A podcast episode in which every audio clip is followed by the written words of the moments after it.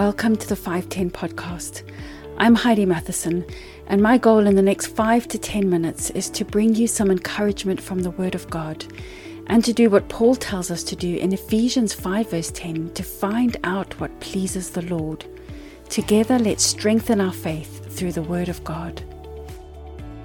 Today is the third part of a mini series on the I am statements that Jesus made in the Gospel of John. In the previous two episodes, we looked at how through these statements, Jesus was claiming to be one with God. If you remember, we said that in John 8 verse 58, when Jesus said, before Abraham was, I am, he was claiming to be the self-existent Yahweh outside of time. He was there before the beginning and he will be there after the end. And then in John chapter 6 verse 35, he called himself the bread of life, reminding us that he is the one who sustains our spirits. He fills our hunger. He gives us purpose and leads us to eternal life. And then today we're looking at John chapter 8 verse 12, where Jesus said, I am the light of the world. He who follows me shall not walk in darkness, but have the light of life. So we'll discover today just what a beautiful statement this is, but let's start by talking about light. Now, I don't think I'm alone in disliking darkness. I like to be able to see around me. Even when I sleep at night, I don't like to be in a completely dark room. If I awake in the middle of the night, I want to be able to see my surroundings. And in fact, my husband and I sleep with a night light on in the corner of our room. It's not very bright, but it makes a massive difference to what we can see if we wake up in the darkest moments of the night. And that is because light dispels darkness. Where there is light, there can be no darkness.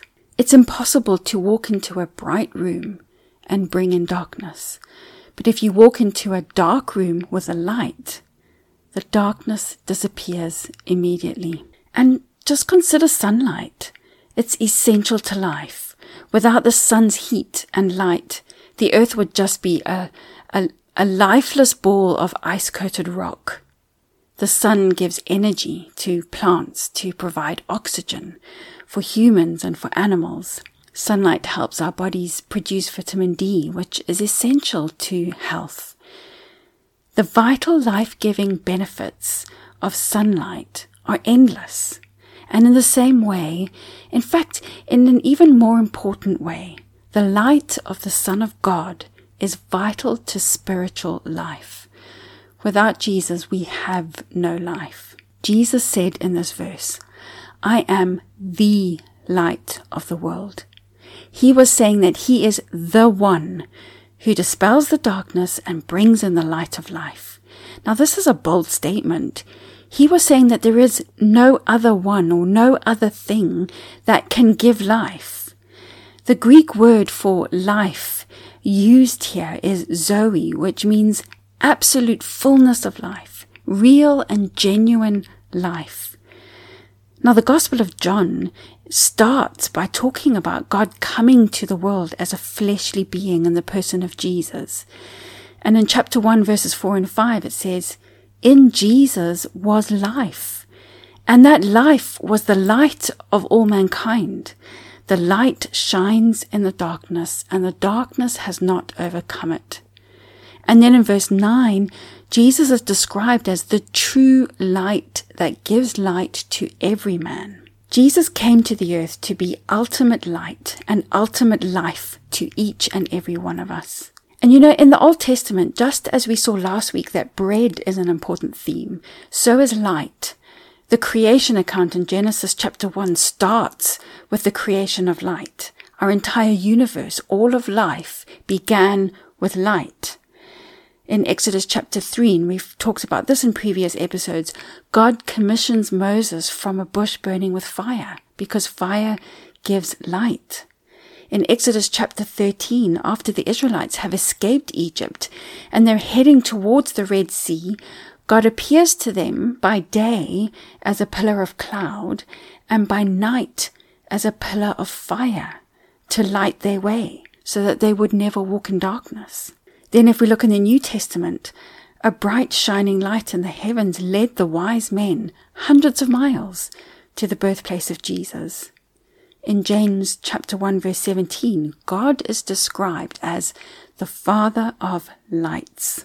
So when Jesus makes the statement, I am the light of the world, he's reminding his listeners that he is God who is light and who gives light, and through that light, he gives eternal life. John chapter 12, verse 46, Jesus said, I have come as a light into the world, that whoever believes in me should not abide in darkness. Friends, this is an all encompassing invitation to everyone to receive the light and life of Jesus so that they will no longer live in darkness. This is such an important verse to remember. He's saying that there is a darkness in the world and people are living in that darkness. People who don't yet know Jesus live in that darkness. They can't see clearly. They don't experience the fullness of life that Jesus gives. But anyone who believes in Jesus can move out of the darkness and into the light and receive his fullness of life, eternal life. And Jesus goes even further with this invitation when he includes us in his mission. In Matthew chapter 5, and this is part of his famous Sermon on the Mount, Jesus says to his disciples, You are the light of the world. A city that's set on a hill cannot be hidden, nor do they light a lamp and put it under a basket, but on a lampstand, and it gives light to all who are in the house. Let your light so shine before men that they may see your good works and glorify your Father in heaven. Here Jesus is saying that once we've received Him, the light of life, that light shines through us. It cannot be hidden. It should not be hidden. He's encouraging us to boldly allow His light to shine through our own lives, through our words, our actions, through who we are as people, so that He will be glorified, and so that others can see His light and then believe in Him and no longer live in darkness. Jesus is no longer on this earth in fleshly form. We are His representatives. We are the ones who shine His light for others to see. We are the ones who show others the way to eternal life through Jesus. Thanks for listening to the 510 podcast. I really hope you were encouraged today.